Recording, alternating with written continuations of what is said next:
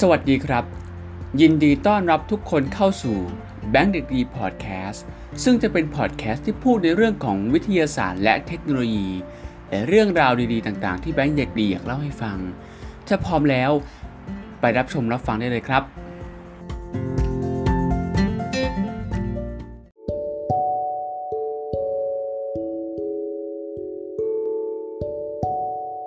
สวัสดีครับ ยินดีต้อนรับทุกท่านกลับเข้าสู่ช anel แบงค์เด็กดี วันนี้เรายังอยู่ในแบงค์เด็กดีพอดแคสต์อยู่นะครับ วันนี้เรามานำเสนอในเรื่องราวของศาสตร์ของประเทศไทยในภาคสุดท้าย นั่นคือศาสตร์ของภาคอีสาน หรือภาคตะวันออกเฉียงเหนือ คือทำบุญข้าวสาก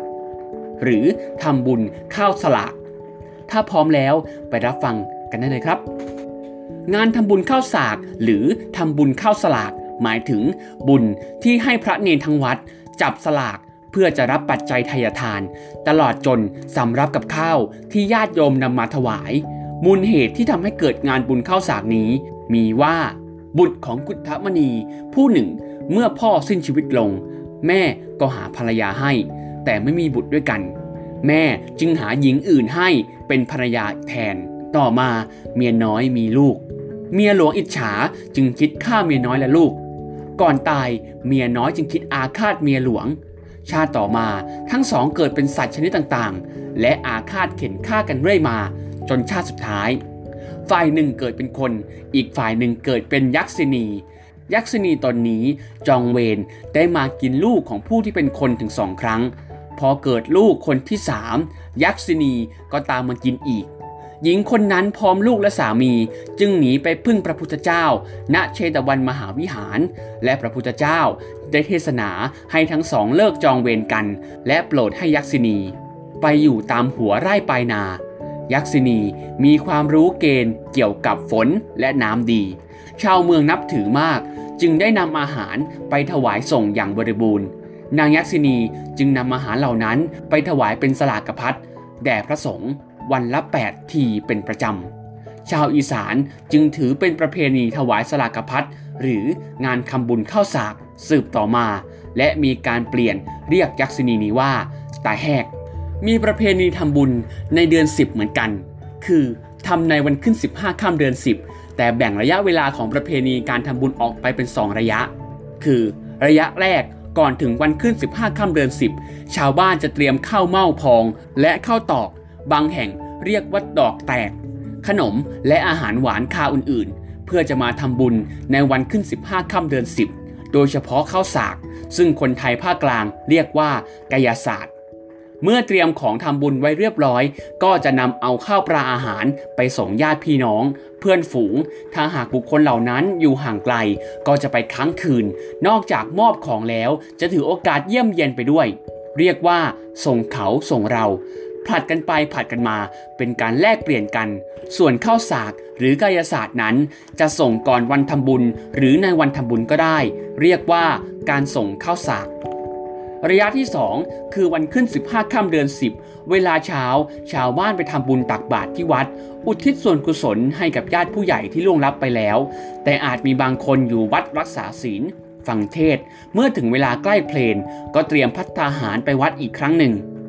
มีห่อข้าวน้อย ห่อข้าวใหญ่ข้าวสาก และอาหารอื่นๆ บางแห่งอาจจัดของที่จะถวายเป็นกันเทศไปด้วย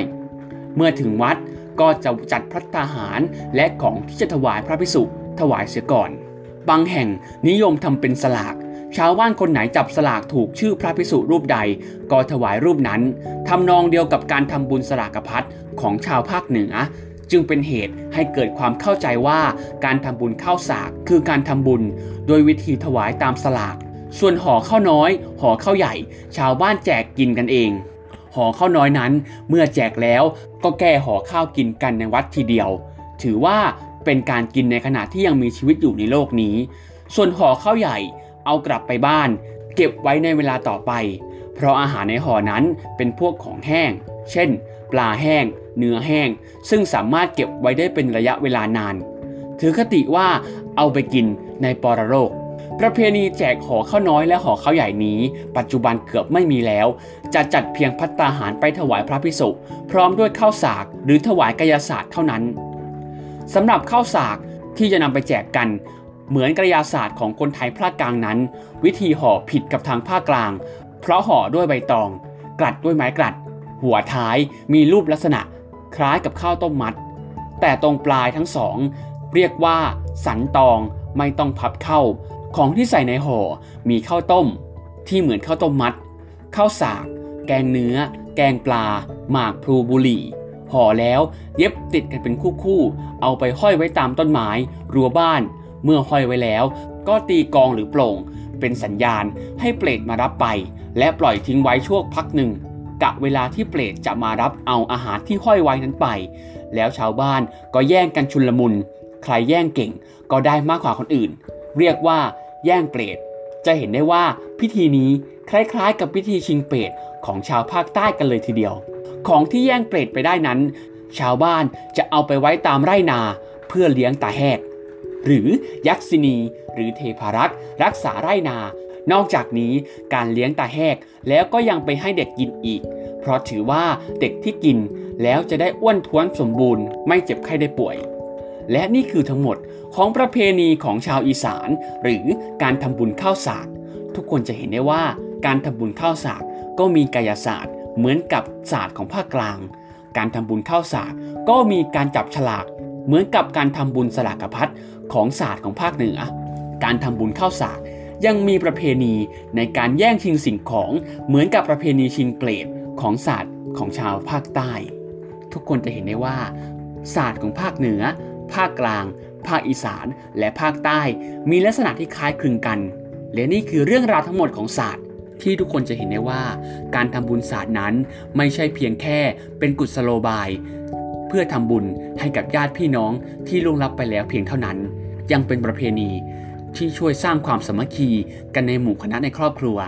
ที่ทุกคนในครอบครัวจะมารวมกันเพื่อทำบุญ เพื่ออุทิศส่วนกุศลให้กับญาติพี่น้องผู้ล่วงลับ และเช่นกัน เป็นความสนุกสนานในการช่วยกันกวนกายศาสตร์ เป็นความสนุกสนานในการร่วมกันชิงเปลดร่วมกันแย่งข้าวที่เกิดขึ้นในกิจกรรมของวันศาสตร์ในวันนี้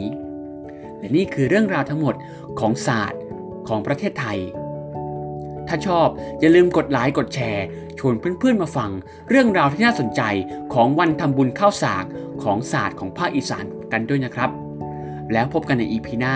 อีพีหน้าเรายังอยู่ในศาสตร์ เช่นเดิม แต่จะเป็นศาสตร์ของประเทศอะไร อย่าลืมติดตามกันด้วยนะครับ ถ้าหากว่าชอบคลิปในลักษณะนี้ที่ผมมาเล่าเรื่องราวที่น่าสนใจให้กับทุกคนฟัง อย่าลืมกดไลค์กดแชร์ และกด subscribe Channel แบงค์เดียดี YouTube และแบงค์เดียดีพอดแคสต์ในช่องทางต่างๆ ด้วยนะครับ และพบกันใน EP หน้า หวังว่า EP นี้จะทำให้ทุกคนได้รู้จักของประเพณีทำบุญข้าวสากของศาสตร์ภาคอีสานไม่มากกันน้อยนะครับ EP หน้าจะเป็นศาสตร์ของประเทศอะไร อย่าลืมติดตามกันนะครับสำหรับวันนี้ขอบคุณทุกคนที่ฟังมาจนจบ สวัสดีครับ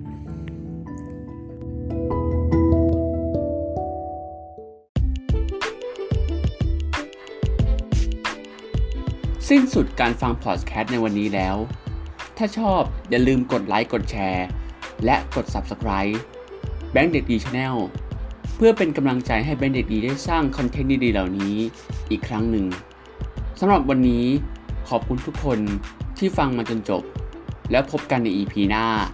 EP ต่อไปจะเป็นเรื่องอะไร อย่าลืมติดตามกันด้วยนะครับสำหรับวันนี้ สวัสดีครับ